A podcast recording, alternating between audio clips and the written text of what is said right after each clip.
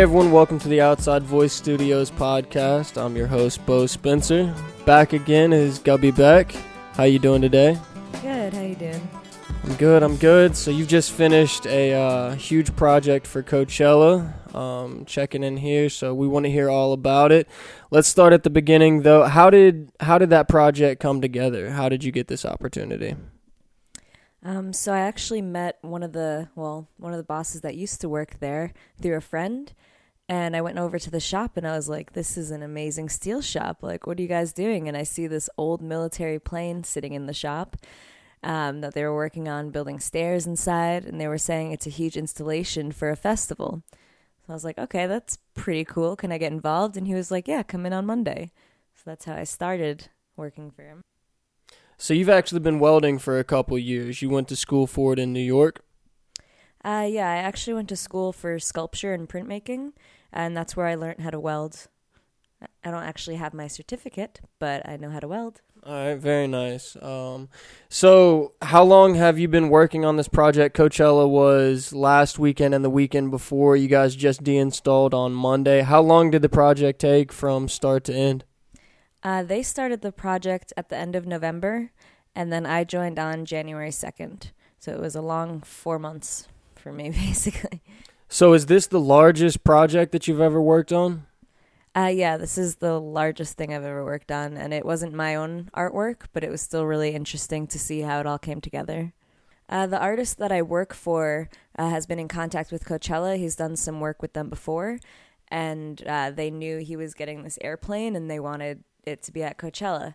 So they kept coming to the shop and checking in how it was getting built and such to eventually bring the fire marshal and make sure it was safe. Um, but the shop that I work at is his West Coast studio. So that was just it since it was in the West Coast, we built it here and brought it there. So this is like a bi-coastal artist, and then he's got you know events and studios and on both sides of the country. Yes, yeah, he's mainly out of Brooklyn, but he also has a shop out here, so he can do things on both coasts. Yeah.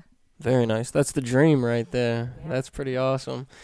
Uh, so th- this is a plane. This is a 50 foot plane that you guys, you know, you put stairs on the inside, you bent the fuselage of it, and then on top it looks like there's this crazy UFO thing going on. And then to see the pictures from Coachella, it all lit up, and then you've got disco balls hanging out the side. I mean, tell us a little bit for the listeners. Tell everyone that didn't get to go to Coachella a little bit about like the the details of this.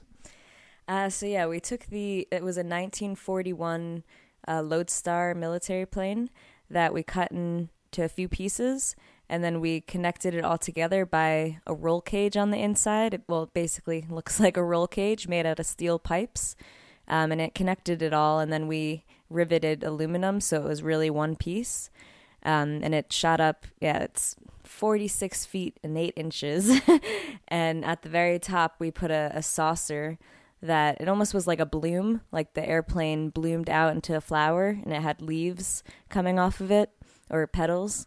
Um, and then we also put so many little details on it. This artist loves to create these disco balls um, that have like different patterns. He doesn't want it to be a perfect disco ball. Uh, and then he has these lights that he makes out of glass uh, that he calls dongs because they are in the shape of dongs. Um, and he has them hanging throughout the, the top of the saucer. And then on the inside, we had a few disco balls as well that were turning um, and moving with lights shining on them. So lights were beaming off of them, which was really cool. So that's like the ultimate festival art piece, centerpiece installation. I mean, with everything that you just mentioned, I mean that's uh that checks everything off the list. So, uh, what was it like actually moving something like that? You know, working on it inside and then taking it outside to work on it, and then actually having it taken down to Coachella. What is what's the installation process like for something like that?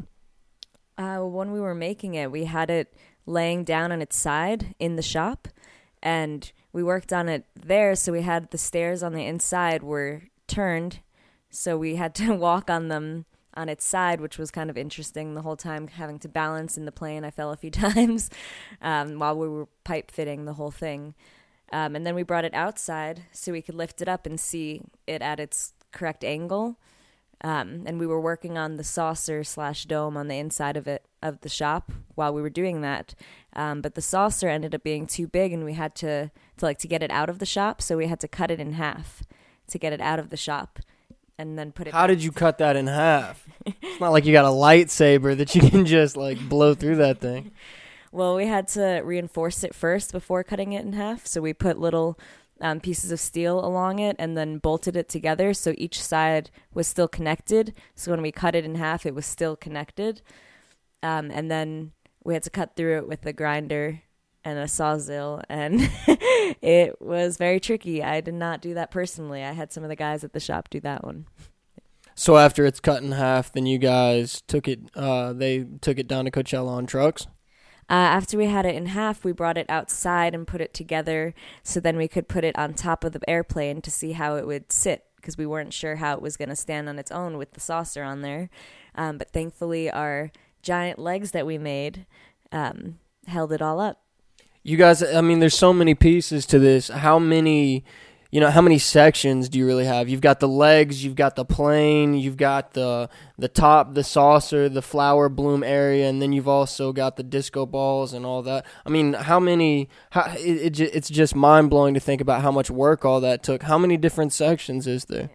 I don't know the number. I mean, I can count. You basically named all of them. I mean, I mean, it's it's insane though uh, to see the pictures and to see it pop. You know, down at Coachella to see it actually all built. Because I've seen, uh, you've been shooting me little little videos here and there of stuff that's going on. Um, but to see it all come together as an outsider is really cool, and especially I know very little, if anything, about welding and metalwork. So to see to see a different process and the progress and day by day how long certain things take. I mean, you guys are you use machines to bend the pipe. You use you know it takes hardware. You, th- you're working with steel. It's not like you can pull out a projector and trace an image and do stuff like that. I mean, this is this is as 3D and as hardcore as it gets. Um, what was there any challenges putting this together, or or go ahead and list a few of them since it seems like there might be. Um, yeah, we went through some obstacles. Uh, weight was a big issue. Uh, all the steel that we used was so thick, and the so the saucer in itself had to be under five thousand pounds. And I remember without any of the windows that we wanted to put on it and any extra pipes, it ended up being like four thousand four hundred something, and we were really close. So we weren't able to put on all those windows that we wanted to do.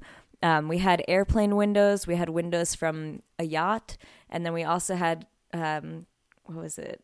We had a convertible. Uh, what's Corvette? Sorry, that was I'm like nice. what's the car? Nice, so we had Corvette windows as well, which I personally welded and bent all of those frames for those windows and welded them all on, and we ended up not using them unfortunately. Um, but that was one of the struggles through building this thing. There was a lot of trial and error, things that we uh, tried to do that we weren't able to. Um, originally, we wanted to have people go into the plane um, during the festival, and we were going to have people at each uh, stop and go point to like only have a certain amount of people up there.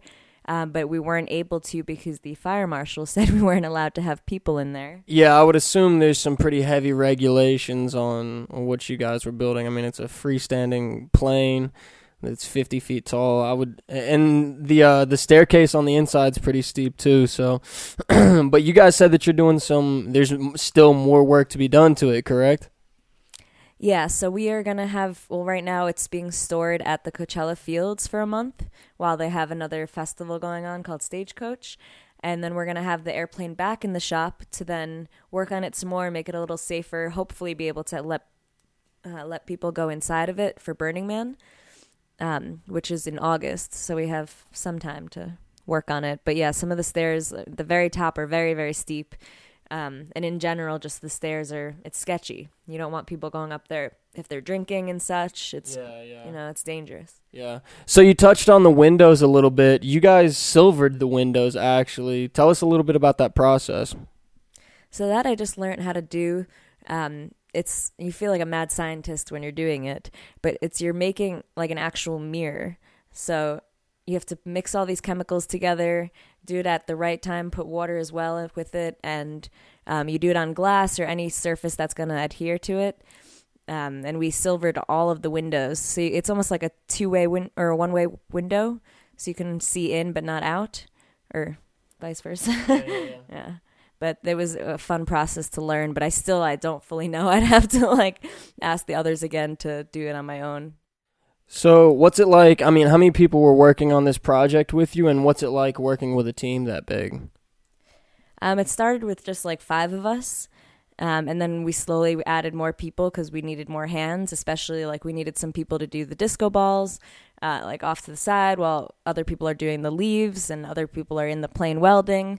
Um, and there was just tons of people getting added on. So in total, pro- I mean, sometimes we had 15 people there. It was really fun to have a lot of people because you could learn from each other and everyone had different skills and um, different ideas.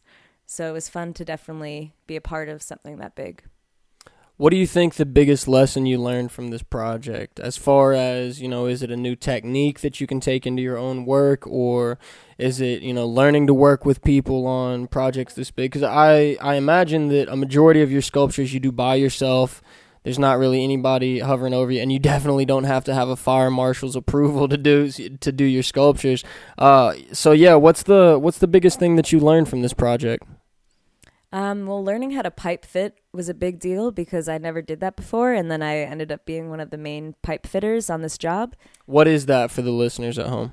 Um, it's basically connecting pipes together so there's no holes, like they need to smoothly be fitting to each other, and then you so you can weld it and there's not a big gap. Okay. And basically, our whole inside of the plane was, like I said before, like a roll cage. Um, and then the whole top saucer was made out of the pipe too that we bent, and um, it was like viney looking around the edges, which was really cool. Um, and even just learning how to bend the pipe with the bender was fun. Um, there's so many different ways and trial and errors that you have to do to get it in the right angle, especially because it was a little off. So it was like if you wanted 90 degrees, you have to put it at 105 degrees. um, so that was also another trial and error. So, what makes a good weld and what makes just like a trash weld? You know, uh, tell the people a little bit about what a good weld actually means. Oh, well, I'm still learning myself. I mean, I've been welding for years, but I still, even on this job, um, one of the welders was teaching me different techniques to like fill in gaps. Um, and you can hear the different sounds, and that's how you kind of know to like, oh, if you have the wrong setting on, or because um, you have to have the set, there's two settings. One is for the voltage and one is for the the speed. Um, I, I MIG weld, so it's a wire speed, um, and it's I mean, I I like doing it by the sound, but then also you can see if it's not adhering to each other, um, the the metals, and also I mean, there's other metals you can't weld, so you have to know what you're you're welding. So when you say the sound of it, is it the sound of the machine or is it the sound of the weld itself? Is it is there like a sound that the steel makes while it's melting or the welding works? I mean, what do you mean by the sound of it? Uh, yeah, I guess it would be the the actual weld because if the machine is not like it, you'll know if the machine's liking it or not because the way it, it comes out. Like if it's a really thin metal trying to adhere to thicker metal, uh, you have to set it right and p- point it to the first one or the you know the thicker one to adhere to the thinner one. Otherwise, it's gonna um, just melt away, and then you're gonna have to fill some gaps. yeah. Yeah. So uh, the Coachella install, actually having it down there, what was that like? Uh, what was it like hearing the sound checks of the musicians and all that going on? And uh, and then what was your what was your favorite performance from the entire uh, festival? Uh, so the install was actually really smooth. Um, we had a good amount of people there with us. It was really hot, I have to say, way hotter than where um, I live in Joshua Tree. But um, the the plane went up fine. We had a little trouble with the grass because they were very uptight about keeping their grass all nice and you know, what Palm Springs. Yeah, Palm Springs. Uh, but then, I mean, yeah, the plane went up fine. The saucer connected perfectly in the legs. Um, we had to fix before the petals and leaves went up. We had to fix some um, some parts of it because we wanted to make sure that they were going to be safe because they were going to be 50 feet up in the air. We don't want anything to drop and hit somebody. Um, as well as like the disco balls, they're made out of glass. All the little pieces. So if it hits from because it's super windy there, so the balls are already moving on their own, and if they hit a side or something and a piece of glass falls, that's And these disco balls are like two, three feet, four foot disco balls. I mean, they're, they're good size. How did you guys hang them up there? I mean, were they heavy? Did you need like a little mini crane to get them up there? What What did it take to get that done? No, I mean I'm I'm small and I could lift one of the bigger ones, but um, it's still yeah. We had one person holding it, one person tying it off with the wire. Um, we had to then one of my coworkers ended up going back and putting more wires so it wouldn't bang into our crystal doorway. Um, so it was just yeah, we definitely had to be careful of those because they are sharp, and even wrapping them like for the de-install, we had to wrap them in bubble wrap and then packing blanket and stuff. So it was, yeah, it was definitely a lot. What's it like after you guys put in all that work, you know, to see everything come together? Did you feel that sense of satisfaction and that, that instant gratification from that? It was like, I honestly, all right, it was like an 85% gratification because for some reason I still, because I know in the back of my head, I'm like, oh, we're going to have to work on this again. it's like not a full satisfaction. Like I know it's coming back to the shop. Um, but it did feel really great seeing it up there all lit up and seeing people taking photos with it and hanging like beneath it. Like when there was a shade during the day from it, people were hanging underneath it. Um, apparently, like some of the bands playing um, was vibrating the plane, so people were like leaning up against the legs, which was really interesting to watch. Um, but I, yeah, I loved it at night. It was really nice when it lit up. That's cool. So, what was your favorite performance? I loved seeing Alt J. That was really the only person or band that I wanted to see, and it, it blew my mind. I was like, "This is amazing! Like, how have I not seen them in concert before?" Um, and I mean, compared to even like Beyonce and Eminem, like, yeah, they were great too, but Alt J killed it. I loved it. I mean, I listened to them all the time. So yeah, you came home raving about it and saying, "Oh, we got to go see a show. We got to go see a show." So I guess Alt J, we're coming to see you guys soon.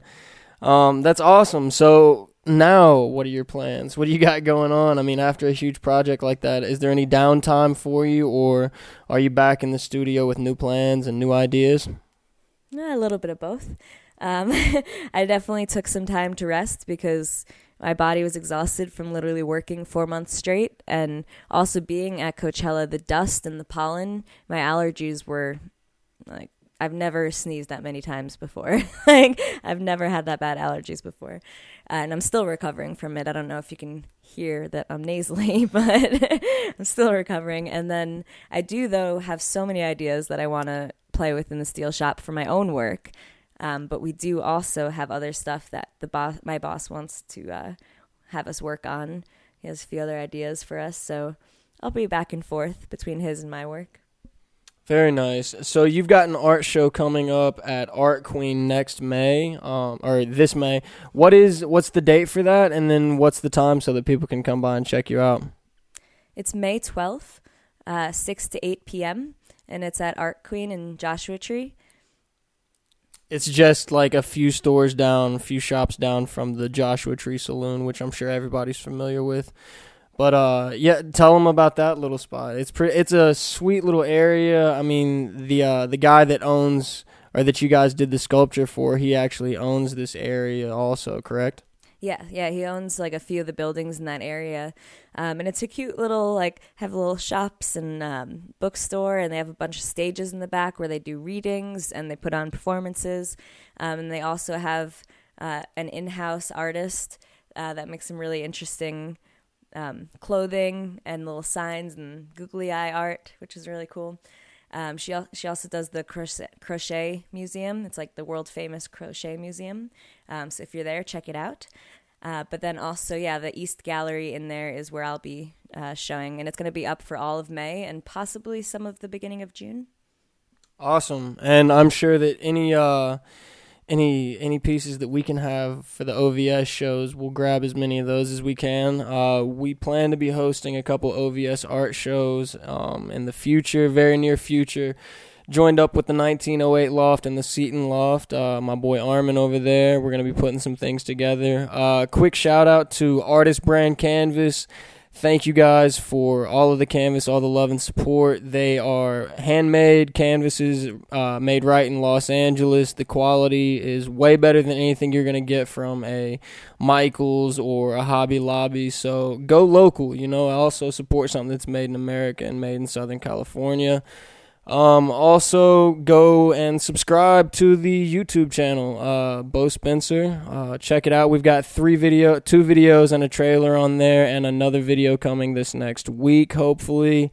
Um, just giving you guys a different kind of a view into my life and the craziness and all the paint that I uh, use up. So that's that's what I've been doing. We're also gonna get a uh, we're gonna work on some kind of a welding video uh, for Gubs without you guys going blind. We're gonna have everything set up, but stay tuned. OVS, we are taking over this year. Um, we're taking our time though. It's quality over quantity, and we are getting everything taken care of beautifully.